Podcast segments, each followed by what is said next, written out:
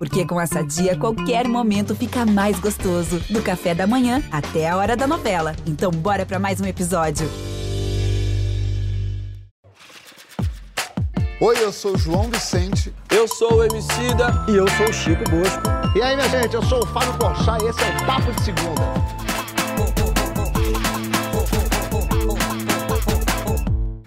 Papo de segunda chegando e chegando grandão, hein? Boa noite, meus alecrins doirados, perfumados. João Vicente, Francisco Bosco, boa noite para vocês. Quem também tá lá diretamente da Laticínios Leandro é ele, que eu não falo mais o nome dele, acho que tem mais de três anos. MC Dola, MC Dreira, MC Solange. É o Gabicido. Ele que tá. MC E cada Nuante. dia, cada dia mais criativo e vem apelido de todo lugar. É isso, mas o importante é que a pessoa te olhe e fale: "Ih, é o rapá do queijo, é isso que eu quero que seja o teu futuro. E a nossa convidada hoje é uma das maiores jornalistas Obrigado. e viajantes da história desse planeta. A primeira repórter negra da TV brasileira e a primeira a entrar ao vivo e em cores no Jornal Nacional. Não é exagero, agora dizer que ela é a Glória, até porque eu estou falando de Glória Maria. Que alegria, que alegria. Seja bem-vinda, dona Glória! Olha só, a maior alegria estar aqui hoje com vocês. Melhor ainda estar sendo bem-vinda. E aí? É o seguinte, estou aqui para o que deve é, né? Porque com vocês eu sei que a barra pesa. Mas eu estou pronta, eu acho. Então vamos lá. Tu e aí, estou aguenta. morrendo de saudade de vocês e estou aqui inteirinha no vídeo de vocês. Não fala Que isso. maravilha. Agora fiquei até tentado. Não sei nem se largo tudo e vou pra aí. Ó, além desse título aqui que eu falei, de, de tantos méritos e tal, tem outra coisa. A idade da Glória Maria se tornou um mistério de ordem nacional. Nem o Google sabe direito. Mas daí eu te pergunto, pra que que esse fetiche em torno de um número? Idade é documento? A sua idade aí em casa te define? Rasga lá na hashtag Papo de Segunda no GNT. Por que, que você acha que a sua idade virou um fetiche nacional, Glória? Olha, tem várias é, hipóteses. Primeiro, eu acho o seguinte: eu estou há muito tempo na televisão e as pessoas não entendem que assim o avô viu, o pai viu, a, a avó viu, parará, e a Glória Maria está lá, e a Glória Maria está lá. Então, essa mulher tem quanto tempo? Essa mulher tem quantos séculos? E aí virou uma loucura, só que assim, eu, como a maioria dos pretos que nasceram pobres nesse Brasil, é, não temos a preocupação com a idade. Eu tenho as minhas avós, a avó do, a- do lado de pai do lado de mãe, uma morreu com cento e poucos anos. Ninguém sabe quantos são esses poucos. A outra também morreu com cento e poucos anos. Ninguém sabe. Então, assim, para o preto, a, a idade nunca foi uma coisa importante. A gente tinha que se preocupar com a comida, com a vida, com a tentativa de educação. Então, idade não era uma questão de quanto tempo você já viveu, a idade era o que você ainda poderia render. Então, eu nunca me preocupei com isso. Nunca, desde que eu comecei a trabalhar, nunca me preocupei. Ah, eu tenho tantos anos, eu tenho tantos anos. Não, não tem. E nunca vou desvendar esse mistério, porque não é um mistério. Todo mundo sabe quantos anos eu tenho. Por exemplo, eu viajo sem parar. Como é que eu embarco, entro num avião, vou no aeroporto, como é, sem mostrar passaporte, identidade? Quer dizer, todo mundo que trabalha em avião ou companhia de aviação sabe quantos anos eu tenho. Quer dizer, a minha idade, na verdade, é um segredo de polichinelo. Porque também tem uma coisa, agora eu vou dar uma de bem metida, aquela mulherzinha bem metida. Porque aí quando eu chego na praia e lanço o meu biquininho, aí que começa aquela coisa, mas quantos anos essa mulher tem?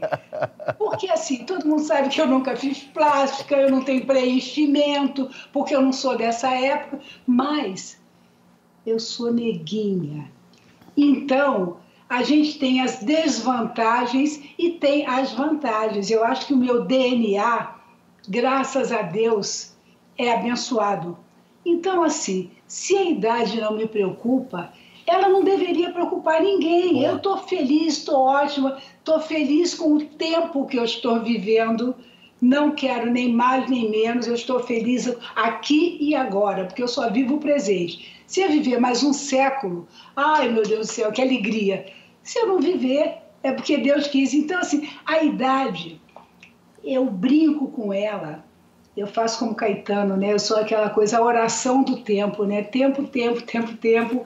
Faço um negócio contigo e estou fazendo até hoje. Eu não estou nem um pouco preocupada agora, eu estou adorando isso. Porque enquanto as pessoas estão falando na minha idade, elas estão falando de mim, estão preocupadas comigo. Então eu não saio da moda nunca. É Vou aí. morrer sem que ninguém saiba, porque na minha lápide vai estar assim: aqui jaz a mulher sem idade. É isso. Adorei isso. Mas, ô Glória, a gente tá falando da idade, claro, você tá brincando com isso e, e falando da tua relação, mas pra mulher, a idade é, é mais, é, é mais cobrada do que pro homem, né? O cara tem isso. Ah, o homem vai ficando mais velho, vai ficando mais interessante, vai ficando grisalho. Ai, que bonitão que ele é grisalho. A mulher passou dos 30, o cara já fala, ih, já tá velha. Não tem um peso maior pra mulher? Não, claro, passou dos 30, tá caidaça. Não, é óbvio que tem. Mas também tem uma coisa, né? Depende do tipo de mulher. Depende de como essa mulher foi educada, depende de como essa mulher foi criada. A gente sabe que toda essa geração que está aí, é, é, a preocupação é com a beleza, a carne dura, a bunda dura. Eu não. Eu sou de uma geração que o importante era a cabeça. As mulheres tinham que ser inteligentes. Eu sou dessa geração. E entre nós, assim, desde a minha família, nunca houve essa preocupação com a beleza, porque a gente não tinha tempo para isso. A gente tinha que ter saúde para produzir. Então, eu hoje vejo que, assim, as meninas de 16, 17 anos já estão fazendo cirurgia, já estão fazendo é, intervenções no rosto. É claro que para a mulher a idade pesa por culpa de vocês, homens. Não tem homem que queira namorar ou que queira transar com uma mulher de 50, 60, são raros. Os homens querem as menininhas. Na minha época, que eu era bem jovem, dizia assim, as cocotinhas. Agora não. Agora você tem que ter 17, 18, porque aí você já está passada. Porque o homem não olha uma mulher se ela tiver mais de 50, 60 anos. Tem até uma, uma mulher incrível chamada Ivone Bezerra de Mello, que ela escreveu um livro falando das mulheres viúvas que tentam casar outra vez. Raras conseguem, porque ninguém quer uma mulher viúva de 50, 60 anos, com raras exceções.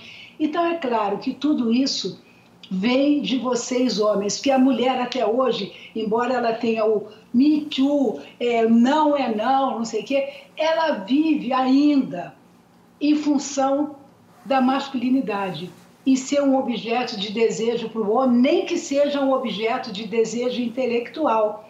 A mulher ainda não conseguiu se livrar disso, por mais que ela tente caminhar, se libertar, ela ainda está vivendo com o olhinho assim piscado, piscando em função do homem. Essa é a grande verdade. Verdade, verdade. Francisco, você que carregou Glória Maria no colo, você te incomoda mais, ô Francisco, você... Eu gostei que ele olhou pra ela e piscou. e ela tá na tela.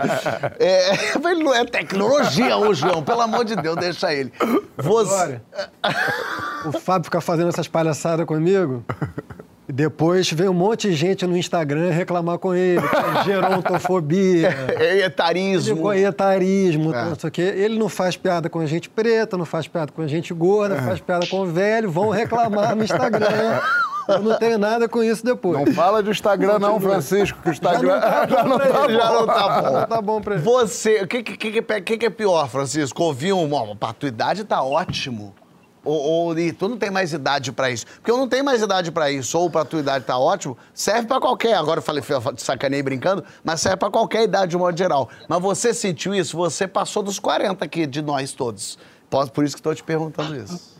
O, outro dia eu fui vacinar, Glória, no mesmo dia que o Chico Buarque e o Paulinho Viola, e viraram pra mim e falaram, mas você é muito mais jovem do que eu. Só aqui nesse programa que eles acham que eu sou velho, entendeu? Não, eu acho que não tem idade pra isso, é pior, né? Não tem idade pra isso é uma coisa moralizante, né? Bom. O, você tá inteirão e tal, é, é- pertence àquela categoria de elogios degradantes, que te deixam meio desconcertado, que você nunca sabe se você fica lisonjeado ou fica ofendido, né? Mas não tem idade para isso, é uma coisa moralizante. Assim, havia. Bom, primeiro a, a abertura da Glória aqui foi uma abertura extraordinária, né? É, é. Eu achei que ia ser um programa mais leve. Ela já abriu com história do racismo, depois passou para Caetano Veloso, para Vinícius de Moraes. E, machismo. Machismo, masculinidade tóxica, já botou todo mundo chinelo antes da gente abrir a boca. É. Então. Mas... Ela tem um tempinho de televisão, Francisco. Ela tem um tempinho de televisão. Não, Mas é olha que... só, não é isso não. É que, infelizmente, para vocês, assim, João, você, por exemplo, Francisco, aliás, você, por exemplo, é, eu não queria falar isso, mas vocês me provocaram. Ih. Eu conheci você com seu pai, viu? Olha aí. Já começa a. Então não fui eu que peguei ela no colo.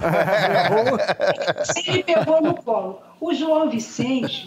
Olha lá ainda na colo Quando eu conheci o pai dele. Ah. Então aí o, né, o bicho pegou, entendeu? Vocês mexeram na, na, na, casa de abelha. E aqui a abelha rainha, por enquanto, ainda sou eu. Então, assim, infelizmente para vocês, é, o único que eu não conheci, o pai, eu acho, o, o Fábio, e o Emicida, mas eu talvez tenha conhecido a do Emicida, a família, na outra encarnação, não é? Porque nós somos almas gêmeas, né, Emicida? A gente sabe disso. Então, assim, é, é, isso. Tem, tem, tem, uma coisa que a gente, é, é, que eu acho que eu me orgulho muito, é de não ter esse tipo de preocupação, pô, tá inteiraço ou não tá inteiraça. O homem se preocupa muito disso, sabe? O homem, se você dizer assim, caramba, você tá com cabelo branco o homem entra em pânico, porque ele não tem muita, muita coragem para pintar. A mulher vai lá no cabeleireiro e pinta. O homem fica se torturando na frente do espelho, caramba, estou de cabelo branco. E quando aparece uma barriguinha? Até ele decidir ir lá na estética para botar uma maquinazinha lá e tirar aquela barriga toda, é uma tortura. Então a mulher não. A mulher caiu o bumbum, ela vai lá e levanta. Entendeu? O cabelo ficou branco, ela vai lá e pinta. E o homem não tem essa coragem. Então, eu acho que o sofrimento com relação à idade de vocês é bem mais profundo. O Joãozito, você se preocupa com idade? Você se preocupa? É, então, outro dia eu li um livro, um, livro, um, um, um texto do Pondé, que se o Tais estivesse aqui, ele ia dizer Pondé. Que ele é a única pessoa que ele corrige. É, que ele dizia isso, a mulher envelhece muito melhor que o, que o homem. É, a mulher envelhece com uma relação muito mais estreita com os filhos, com uma relação de amizade muito mais consistente, com uma aceitação de si muito mais relevante. É, e eu, olhando por esse lado, é verdade. O homem tem uma hora que ele vai. Eu acho que assim, logo o disclaimer de dizer: a sociedade é, obriga a mulher a estar sempre linda. Isso é óbvio, muito além. Só que eu acho que com os, os homens tem uma, uma, uma masculinidade tóxica, que não é o melhor termo, mas consigo mesmo, que tem que ser o bonzão, o fodão, o pau durão, o, o sem barrigão, não sei o quê, que vai virando um desespero. E eu fui é, sempre o jovem da turma. Eu sempre fui o, o mais moleque da turma. Isso acabou quando eu entrei pro Porto dos Fundos, que aí a gente entrou mesmo na mesma idade e tal. E, e, e eu gozava com os, os mais velhos, ficava fazendo esse tipo de brincadeira que a gente faz com o Francisco, achava uma babaquice, o João Emanuel, por exemplo, mentia a idade, um amigo nosso, que, que mentia a idade, ele falava que não mentia e tal. Falava, que bobagem isso, como é que é a pessoa... Eu, do alto dos meus 20, 18 anos, falava, bobagem, cara, tem, tá aí... Ultimamente tem sido difícil para mim, assim, muito doido. Eu, eu comecei a ter cabelo branco, de repente, comecei a me sentir, a, a minha autoestima começou a cair mesmo, assim, comecei a me achar feio, me olhar no espelho e ver as marcas do meu rosto e, e, e, e é uma coisa que eu olho e eu sei que está tudo bem. Eu olho no espelho, eu sei que está tudo bem, que não é nada demais e tal. Mas em algum lugar eu comecei a me sentir mal com isso, com a idade chegando. É, até o, o, Caetano até publicou um texto sobre isso, sobre a beleza do envelhecer, que é, e, eu, até me ajudou muito esse texto, mas é, não, não, não está sendo fácil o processo de envelhecimento para mim. É óbvio que eu sou um jovem adulto, eu sei disso, mas eu, tô, eu, eu sei que eu vou ter que marcar umas sessões de terapia para fazer as pazes comigo em algum momento. E eu me acho ridículo por isso. Eu me acho patético por isso mas de fato está acontecendo comigo. João, eu me lembro de uma entrevista do Caetano, o Caetano quando fez, sei lá, 70 anos. E o Caetano é um pouco como a Glória Maria, né? Tem uma questão cultural sobre o processo de envelhecimento do Caetano. Porque o Caetano tem uma relação com o contemporâneo que não passa. Com 30, com 40, com 50, com Não 60, envelhece. com 70, com 80, o cara está sempre ligado ao contemporâneo. E envelhecer, você tem uma frase da Simone de Beauvoir, envelhecer significa você perder uma relação com o contemporâneo. E com ele nunca acontece. Então perguntaram para ele, Caetano, quando fez 70 anos, o que, que você sente mais falta assim, da, da, da juventude? A resposta, do jato de urina sair com mais pressão.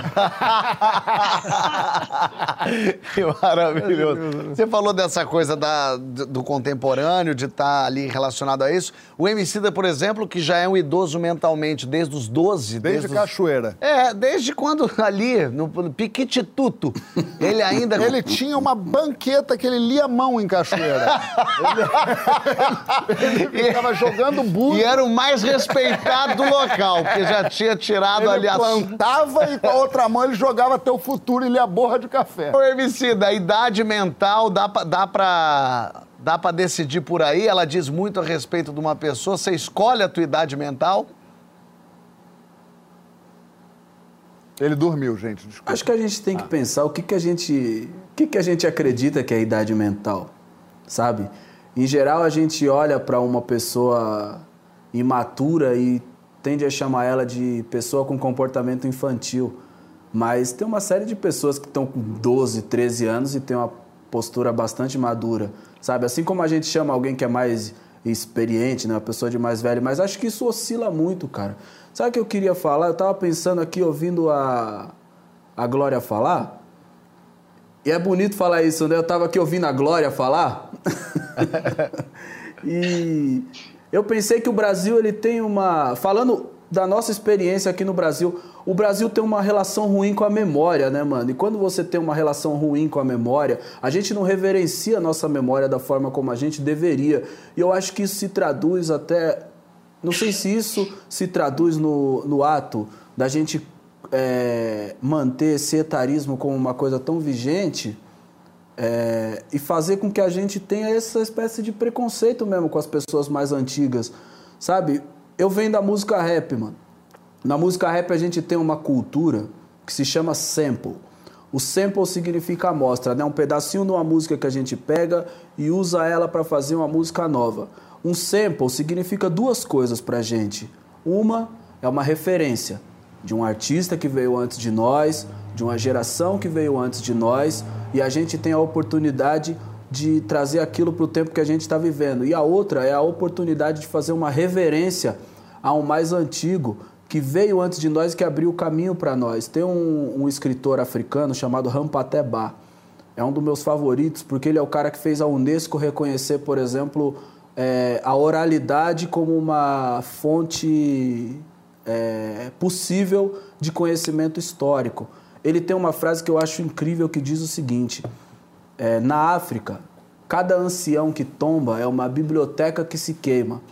Na minha trajetória da música, eu fiquei escutando tanto vinil, mano, mas tanto vinil, que involuntariamente eu comecei a me aproximar dos mais velhinhos, porque eu li aquele monte de, de, de crédito, então tava lá é, o Bocato tocando trombone com a Elis Regina, é, Wilson das Neves tocando com o Chico Buarque. Então, quando eu fui conhecendo esses caras, eu andava meio que com o nome deles aqui, sabe? Até quando eu fui pra gringa, eu também conheci os mais antigos por causa disso.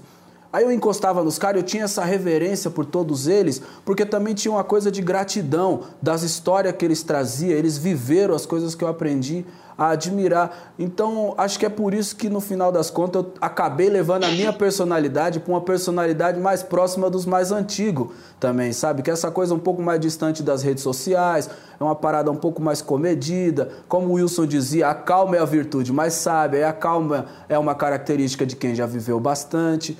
Acho que isso foi moldando minha personalidade mais do que qualquer outra coisa.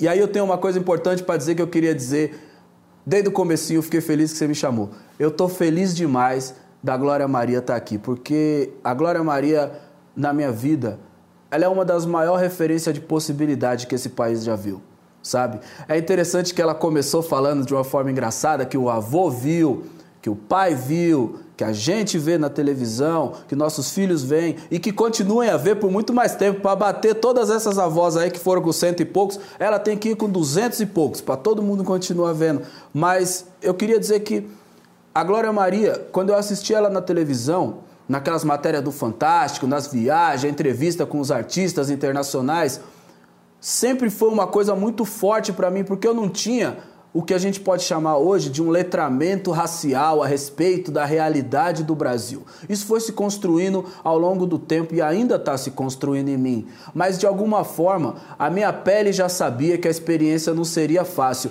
E quando eu via a Glória Maria todo domingo na televisão, eu tinha nela uma espécie de referência de possibilidade, que eu não podia desistir, porque a Glória Maria era a pessoa que me dizia todo domingo que era possível vencer nesse lugar. Então, antes da gente continuar, eu queria dizer aqui, obrigado por você existir, Glória Maria. E se hoje tem um Emicida, é porque existiu uma Glória Maria. Olha, essa talvez tenha sido uma das coisas mais bonitas que eu já ouvi em toda a minha vida. E isso me faz lembrar a primeira vez que a gente encontrou pessoalmente, que foi na casa do Caetano, e que a gente ficou assim como numa sintonia absolutamente perfeita.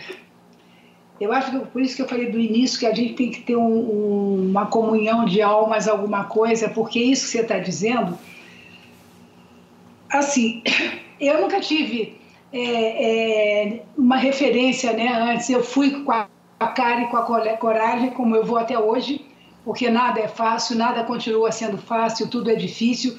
Mas eu tenho uma coisa assim que a única coisa que a minha família não me ensinou é ter medo. E eu não tenho medo. Eu, eu enfrento o que for para enfrentar, porque, para quem não sabe, a minha família nunca me incentivou a ter cultura, a estudar, porque eu não tinha estudado. Mas a minha avó, essa que, que era mãe do meu pai, ela me ensinou uma coisa que ficou para minha vida inteira, que é o que eu levo até hoje. Ela dizia: Olha, Glorinha, a, a nossa história é uma história de falta de liberdade, é uma história de escravidão. Todos os nossos antepassados foram acorrentados. Então, a única coisa que você não pode permitir nunca na sua vida é que te coloque em qualquer tipo de corrente. E a minha avó era uma mulher que não estudou, não sabia nada. E ela tinha essa preocupação, ela me repetia isso todo dia, em qualquer circunstância.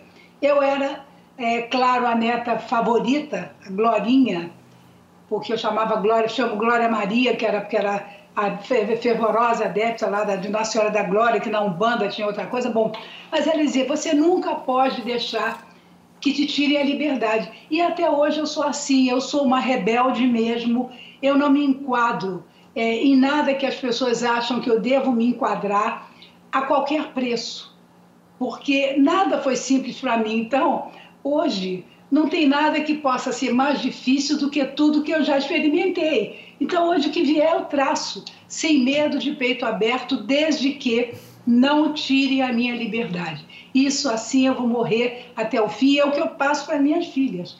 Elas já aprenderam desde pequenininhas que, olha só, nós temos que ser livres. Correntes, nunca mais. Que lindo isso, em que momento da televisão que vivenciamos aqui. Muito bonito. A gente estava falando da Glória, o MC da fez essa homenagem tão linda. Vamos ver uns momentos que a gente separou aqui, momentos da vida da Glória que valem a pena ver de novo. Bota aí. Há 10 anos, aqui neste lugar e nesta hora, eu vi de perto o drama causado pela queda deste elevado. Uma tragédia que o Rio não vai esquecer nunca.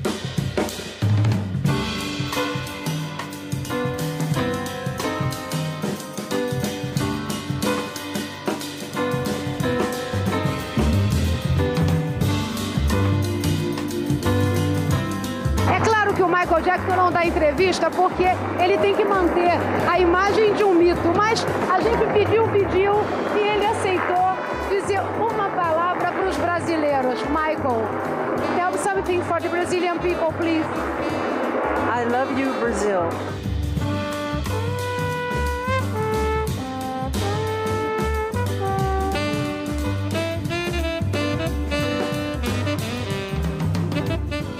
Primeiro momento, fiquei completamente tonta. Para quem não está acostumado, É preciso tempo para entender. Uau! Five, four, three, two, one.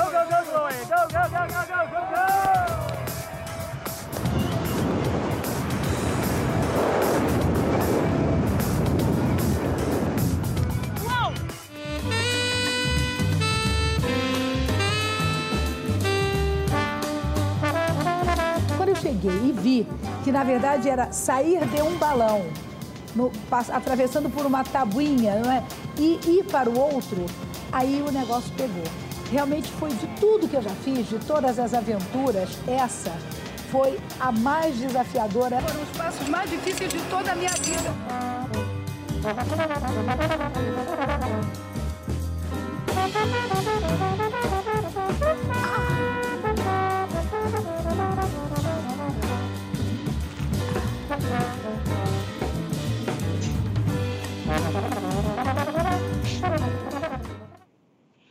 Que maravilha. Glória, vendo tudo isso, te bate, te bate como, hein? Olha, você quer saber, me bate uma saudade, É. uma saudade de começar a ir para o mundo e fazer coisas desse tipo de novo. É, porque assim, a gente tem mais ou menos um roteiro, mas a gente não é presa ao roteiro. Então a gente vai vendo as coisas que acontecem, a gente vai inventando, a gente vai criando.